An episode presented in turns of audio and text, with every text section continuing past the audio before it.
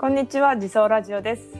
この番組は100年後の進化の源泉でありたいと願う町稲美と稲美の人々が路地裏で企てていることをお届けしていく番組です。えー本日も、えー、稲美が大好きな南都市出身美濃と、えーがお届けしていきます。今日はですね、えー、自走メンバーの一人がゲストとして、えー来てくれたので一緒におしゃべりしていきたいと思っております。えー今日の登場人物は総合建設エンジニア、えー藤井君次さんです。よろしくお願いします。こんにちは。よろしくお願いします。はい、えー、神々の イントロですいません。こんな感じでゆるくやっておりますので、はい。はい、こんな感じでいいんだと思っていただけたんじゃないかと思うんですが、はい。じゃあ、適当にやっていきましょう。はい、ゆるくお話しできればと思うんです。今日の回はですね、えーまあ、理想メンバーをんあの順番にご紹介していく回を取りたいなと思ってたので、はいえー今日はですね、キミさんという愛称でみんなにえー呼ばれています藤井君次さんの、えー自己紹介的なお話をしていてくれればなと思ってます。はい。ということで、キミさん、あ、自己紹介。お願いします。はい。えー、藤井君次です。えー、私、稲見の方で総合建設業という、はい業種でですね、うんうんえー株式会社藤井組という会社で、えー役員しておりまして、まあ、総合建設業っていうのは何かというと、工事現場のお施工管理。うん。工事現場のマネジメントをする。そんな仕事でありまして。で建設業、まあ、主に公共事業をやってるんですけどもインフラとか、まあ、建物とか、人々の生活基盤ですね。生活基盤うん。を作っているという業種なので、まあ、いつの時代にも欠かせないような業種かなと思っております。で。まあよく言われるのは地域の安全安心を守るっていう。うんいうことを言われてまして。今自然災害とか多いじゃないですか、うん確かに。台風もねまあ多いですし。うん。それの防災といった面で、まあ、ダムとか斜面の防護とか、へそういった仕事ですね。ーなるほど。はい、ありがとうございます。私キミさんとお会いしてもう2年ぐらい経ちますかね。2年ぐらいですねはい、毎回なんかビールが好きなんですっていうなんか飲みの場の話とかその情報はたくさん入ってたんですけど キミさんがお仕事で何をしてるかを全くちゃんとあのし知ってなかったなって今聞いて思いました。えーそうなんですまああのなるほど。建設業というのはなんかまあ地味というかイメージは良くないなと思ってるんで、へどんえ。なイメージあります？へえ、なんかど家の前の道路を直してくださった。そんなそんな感じですけどもね。そうでねなんかその道路をがまだ使えて綺麗なのに直してるなっていうそういうところでなんか不要な工事をしてるっていう印象を持ってる方も一部少なくともいるかなとは思うんですけどその今話であったみたいにその、えーまあ、台風とか来てはい崩れてから直すんじゃなくて、そのもう弱ってるところを壊れる前に整備したりまあそうですね。壊れる前にあの基盤をちゃんと固め直すみたいなところもを、まあ、おそういうとこしかやってないってことですよね。逆に言うと。まあその道路もそうですけど、まあ多分うん。素人目にはまだ全然使えるかなっていうところもありますけど、あまあひび割れとかしててほっとくとその下の路盤までこう傷めてしまうので、ーへーロバン路盤ってカタカナですか？もうアスファルトあのアスファルト？道はい。の黒いアスファルトの下には、あの砂利というか採石っていうのが入ってまして見たことあります。ありますうんうん、工事中の現場で見たことあります。そういうのをもう傷めてしまうので早く直さないといけないですし、あとなんかそういうことなんですね。コンクリートとかってあの、うんうん耐用年数があるんですよ。そうなんですか？そのもう永遠に使えるままじゃなくて56、へー10年でもう劣化して危なくなるので、そうなんだ。えーアメリカとかはもう大きい橋が老朽化して落ちたりしてるんで、へえ、知らなかった。まあ、なので、まあ、新しく作り変えるかあの補修とか、うえーそういう。メンテナンスをしてしていかないとあ危なくなると。なるほでど。なんかダムとかはよく無駄じゃないかって言われますけど、まあ、どどのようにこう貢献してるかが見えにくいものなんで、うーん。ダムとか大きい水路とか作ることで集中豪雨とか起きた時にうんうんうんあの水害が減るんですよ下流のう方。あ、そっかそっか山からの流れてくる水を調整できるわけですもんね。もう最近その水害多いじゃないですか全国的に。そうですね。この前もね長野でそういうの起こって北北陸新幹線の車両たちが水浸しになったりとかだそういう皆さんのを身近に感じてると思います。作っておくことがあうの、んまあ、ギャンブルでもないですけど作っておかないとそういうことが何か起きた時に被害が大きくなると。へえ。なるほど。ありがとうございます。はい確かにその素人だとやっぱそういうところまで気づけないですよね。まああの私が気づくわけじゃないんですけど、はい。えーまあ、そういったあの調査する会社もありますし、へえ。なるほど。ありがとうございます。面白いですね。あの私、えー一時期アメリカにいた時があって、アメリカの道路はもうどこもう本当にたくさんそのうんひび割れがあったりとか、うんあの道路が一部破損してるところがたくさんあって、でみんなそこにやっぱり知らないまま走ってるので日常的に走ってると、うんえそこにタイヤがあのそこで傷ついてしまってタイヤがパンクするみたいな事態がすごい多発してたんですよね。ですね。でも一一方で日本ってそういうタイヤがパンクするとかその道路の亀裂でそう事故が起きるっていうすごい少ない印象があったんで、ええやっぱ綺麗ですよね。ここはちゃんとえうんそうですよねちゃんとメンテナンスされてるからなんだなっていうのを今改めて思いました。えはい。そういうそういうところがあれなんですね、はいエンジニア建設エンジニアの方々のお仕事ということで。そうです。はい。で、キミさんは。あの先ほど藤井組とおっしゃいましたけど、はい。それを今のお仕事の前は何をされてたんですか？今の仕事の前もお別の会社で、えー、施工管理してました。へえーずっとどこですか？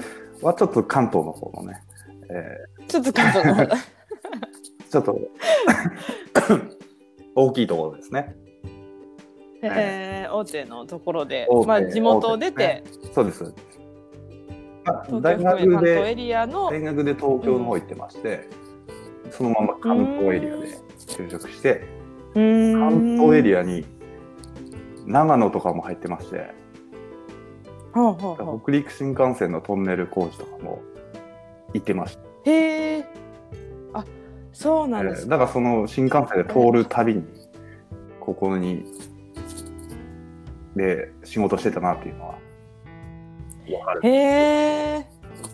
あれだって北陸新幹線半世紀ぐらいかかってますよね。その話が出てから実際にどこを通すかとか、はまあ工事も含めて。はいへえ。いやー息の長長いというかその長いスパンで計画して作っていかなきゃいけないお仕事ですね。まあかつあと地図にも残るというか、えーまたずーっと残ってめちゃくちゃお金かかるんでその年その年の予算国の予算までちょっとずつ進めていくっていう。なるほど。え、そのキミさんってそういう土地作りとか好きなんですか？あのなのでこの施工管理っていう仕事はもう行政観光庁からはい。設計されたものを作るってだけなんです。うん。都市計画とかはまた違うコンサルとかが入ってるんですけども、うん。まあこの言われたものを作るだけじゃなくてもっとこうクリエイティブなうん。考えたいなと思って都市計画とかアーバンデザインみたいなのはすごく興味があるんですけど、へえ、まああの会社の業務にはなってないです。なるほど、まあそこはね安心安全を作るっていうインフラを作るお仕事ですよねそうです。そこで人々がどういう、まあ、すあの想像をしていくかとか何か生み出していくかっていうのはまた違う、また違うところなんですね。違う、うんはい。考え考えと、まあ、計画をもとにアクションしていかなきゃいけないところですよね。へえなるほどありがとうございます。であのーキミさんのプロフィールを拝見していると挑戦したいことの一つにコンテックなどで、はい。け建設業を変えたいっていうふうに書いてあるんですが、コンテックって何ですか？あのまあそもそもの原因というかこの建設業の問題が、問題山積みでして。建設業に問題山積み。人材不足とはい。職人とかの高齢化があのすごい他の業種もまあ日本全体そうなんですけどもうん他の業種より顕著にひどいんです。へでえ。しかも労働生産性が低くてああの工場とかで製品を作るのはなんかこうベルトコンベヤーとかでオートメーション化されるんですけど、同じものを多く作る場合は、うんうん。あの工事現場ってあのす全部受注生産で同じ環境で同じものを作ることが二度とないので、そうか、そうですよね。北陸新幹線のトンネルも、まあ、別に一回作ったら、型その土地で一回作ったら同じものをね、他の土地で。あの全く同じものは必要ないですもんね。その土地に合わせて作らなきゃいけないってことその。形も違うしそこのそうかそう穴を掘ったか。時の土質も違うというかなるほど、土の質も違うんでだ。周りに嫌な人が住んでいるとかそういった ありますしまあまあまあまあ、なるほどね。まあ近隣の方もね、その土地土地で違ってそうなる。とおおのずとこうアナログになってくるというか、ああ、対応方法もなんか。り臨機応変に対応し続けなきゃいけない。神半子ですよね。へえ。で、まあ、その工事現場にもその IT 技術とかそういったものがうん入って、あんまり入ってないんですよ。なるほど、そっかそっか。でその労働生産性が低いってことは労働生産性が高まればうんうん。あのすんごい建設業の市場規模はすごい大きいんで、うーんその分儲かるんじゃないかと思ってましてなるほど、ね。技術を取り入れればまあ、そっか、日本のまあインフラとしてそうです。ずーっとまあ道路は整え続けなきゃいけないし、はい。まあ防災のしあの仕組みもメンテナンスもいろんなところで必要であるってことはずっと今後も続くわそうでけです。そこになんか人をかけなくてよくなるとか、うん。いろんな技術を取り入れなきゃいけないなと思ってるんですけどもそこでうんうん。今アメリカでコンテックって言いまして、うんコンストラクションテクノロジーってそのまんまなんですけど、建設の技術、はい。あのーシアトルのシリコンバレーとかで、うん。うん。なんか IT の会社とかいっぱいあるじゃないですか。その会社が建設業向けにそういった ICT 技術っていうものを開発したりするのに、いや。投資がすごい集まってまして、へえ。まあ、だからその IT 企業に関してみれば建設業はブルーオーシャンで、そっか。付け入る隙がすごいあるっていう。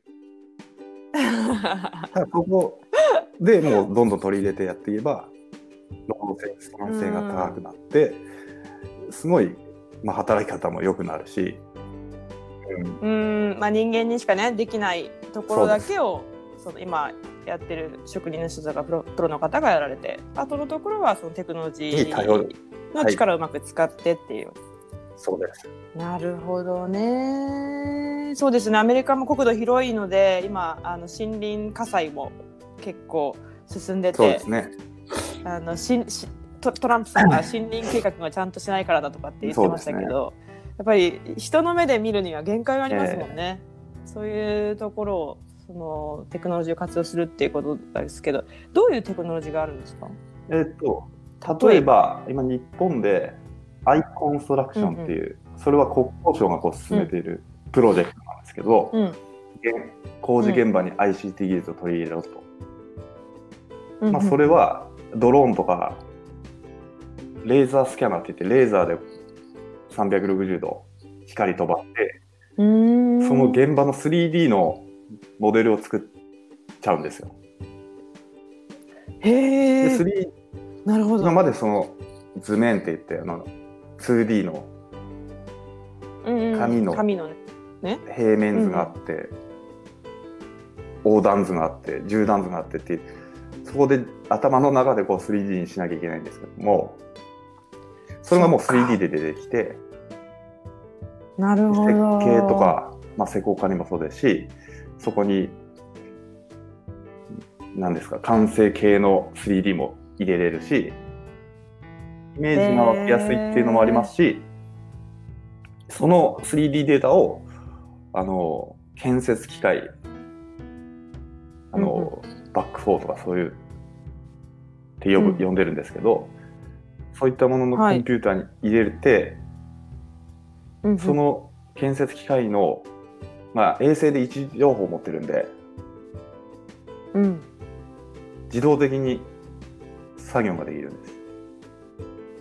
半半自動的に。うーん。やばい今うんって言ってるわけ難だ多分半分ぐらいしか分かってないあのーその 3D でその完成図がちゃんとみんなの頭の中にしかなかったものが目の前で目見えるのでの前で見れるしそのどこが機械も、うん、どこに、うん、そう形分かってしまってるんで。あいちいちそっかそっか。位置をここですと書いて出す必要がなくなるし。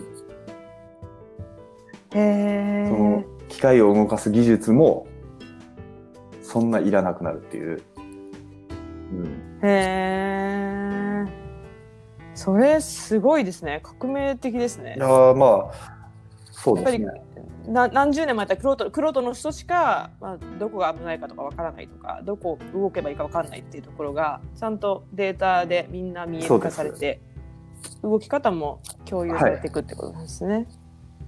へー。まあけどななんすごいその。腕は必要ですね。職人の。うーん素人でもできるようになるよ職人さんにしかやっぱわからないとか。うん腕がいい方が、まあ、その技術を取り入れたらもっと良くなるうーん素人が動かしてもできるようになるけどやっぱり腕は重要かなっていう経験とかもなるほど。まあでもそこにあのその職人さんの時間も、まあ、脳みそもちゃんと集中して投下できるっていうのがいいことですよね。ほど。はい、ありがとうございます。なコンテック。私あのテクノロジーの、えーまあ、業界に結構長くいてそういった話すごい大好きなので。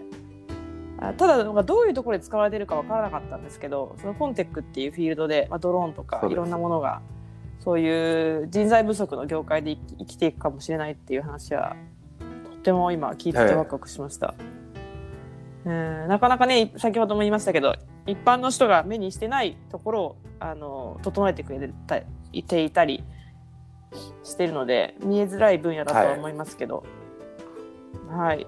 災害にならないと気づかないそのインフラの大事さみたいな、ところがあるので改めて今日は普段聞けないお話を聞けてすごい嬉しいなと思っておりまして。